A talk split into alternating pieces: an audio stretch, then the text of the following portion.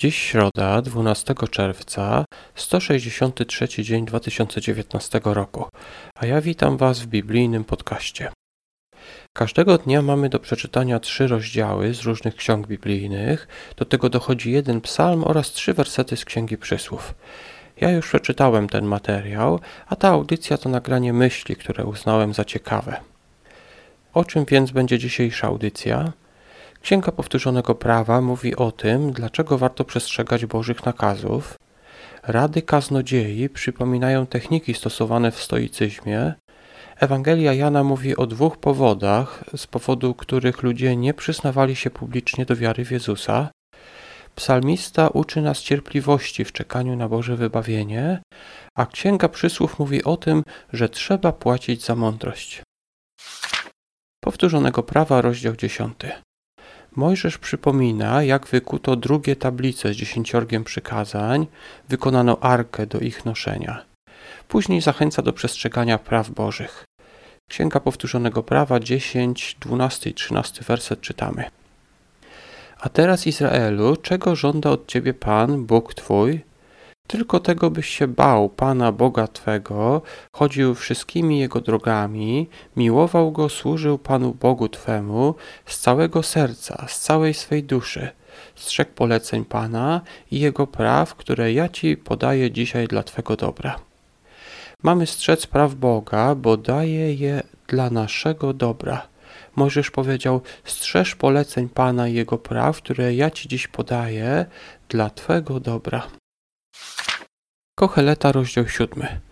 Dużo różnych przemyśleń kaznodziei. Czasami myślę, że te rozdziały z Księgi Kaznodziei powinienem chyba czytać tak jak Księgę Przysłów, po parę wersetów naraz, bo aż szkoda, że tylko jeden fragment omówię z Księgi Kocheleta z rozdziału siódmego. Y, niektóre rady z Biblii są podobne do technik stoickich. Myślę o tym, aby kiedyś nagrać porównanie tego, co mówi Biblia, ze stoicyzmem – Oczywiście są różnice, ale jest też sporo podobieństw. Jedna z technik stosowana przez stoików to melete tanatou, czyli rozmyślanie o śmierci. Co na ten temat mówi Biblia? Kocheleta, siódmy rozdział, werset drugi. Lepiej iść do domu żałoby niż iść do domu wesela, bo w tym jest koniec każdego człowieka i człowiek żyjący bierze to sobie do serca. Kaznodzieja mówi, że lepiej jest iść do domu żałoby, bo taki jest koniec każdego człowieka i lepiej, żeby żyjący wzięli to sobie do serca. Gdy idzie się na pogrzeb, nachodzą człowieka różne myśli. Gdy idzie się na wesele, najczęściej człowiek się bawi i w ogóle nie myśli o przyszłości. Kaznodzieja wyraźnie więc tutaj zachęca do wzięcia sobie do serca naszej przemijalności. Ewangelia Jana, rozdział 12. Jest tutaj o uczcie w Betanii, wjeździe do Jerozolimy, a także o ostatnim publicznym nauczaniu Jezusa, e, podczas którego słychać głos z nieba. Faryzeusze postanowili już dawno zabić Jezusa, teraz chcą także zabić Łazarza. Jana 12 rozdział, versety 10 i 11. Arcykapłani zatem postanowili stracić również Łazarza, gdyż wielu z jego powodu odłączyło się od Żydów i uwierzyło w Jezusa aż trudno mi komentować y, tych ludzi i ich mordercze zamiary. Byli więc ludzie, którzy otwarcie wierzyli w Jezusa, byli też tacy, którzy chcieli go zabić, ale chyba większość ludzi stała wtedy po środku. Dlaczego nie przyznawali się do wiary w Jezusa? Jana 12 rozdział, versety 42 i 43. Niemniej jednak i spośród przywódców wielu w niego uwierzyło, ale z obawy przed faryzeuszami nie przyznawali się, aby ich nie wyłączono z synagogi. Bardziej bowiem umiłowali chwałę ludzką, aniżeli chwałę Bożą. Wspomniano tutaj o dwóch powodach: obawa oraz chwała od ludzi. Niektórzy bali się, inni bardziej cenili właśnie tą chwałę od ludzi. Faryzeusze stosowali technikę wyśmiewania tak więc każdy, kto publicznie przyznawał się do wiary w Jezusa, wystawiał się na pośmiewisko i tracił swą chwałę u ludzi. Psalm 129. Psalmista uciśniony od swojej młodości wzywa Bożej pomocy.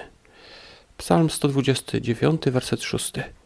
Niech się staną jak trawa na dachu, która usycha zanim ją wyplenią. Niegodziwi ludzie są właśnie jak taka trawa na dachu. Rośnie ona przez jakiś czas, jest nawet zielona, ale nie może zapuścić korzenia i w końcu musi uschnąć. Gdy nas spotyka ucisk ze strony takich niegodziwych ludzi, potrzebujemy cierpliwości. Oni przeminą, ale musimy na to poczekać. Księga Przysłów, rozdział 17, wersety 16 do 18. Czytamy tutaj o kupowaniu mądrości, prawdziwej przyjaźni oraz o poręczeniu za innych. Księga Przysłów 17:16 mówi tak: Po cóż pieniądze w ręku głupiego, brak mu rozumu, aby nabyć mądrości. Głupi z tego przykładu ma pieniądze, ale nie kupuje mądrości. Czego jednak my możemy się z tego nauczyć? Mądrość kosztuje. Trzeba za nią zapłacić naszym czasem, naszymi pieniędzmi i tak dalej. Czy chcesz być mądry, czy nie będzie ci szkoda wydawać pieniędzy na edukację, spędzać czasu nad książkami, aby się uczyć? Która z myśli poruszonych dzisiaj jest szczególnie warta zapamiętania? Mi wydaje się, że ta rada z księgi Kocheleta, aby iść do domu żałoby. Niekoniecznie to trzeba robić literalnie. Warto jednak pomyśleć o tym, że być może dzisiaj umrzemy. Dziś też może umrzeć ktoś bliski nam. Takie rozmyślania pomogą nam cenić to, co mamy w tej chwili i podejmować mądrzejsze decyzje. Dlaczego tak się dzieje? Gdybyś wiedział, że umrzesz na przykład w tym roku, czy nie przestałbyś marnować czasu, czy nie okazywałbyś więcej miłości rodzinie, czy nie stałbyś się bardziej bogobojny? Rozmyślania o śmierci naprawdę sprawiają, że stajemy się lepszymi ludźmi. Na dziś to wszystko, do usłyszenia jutro.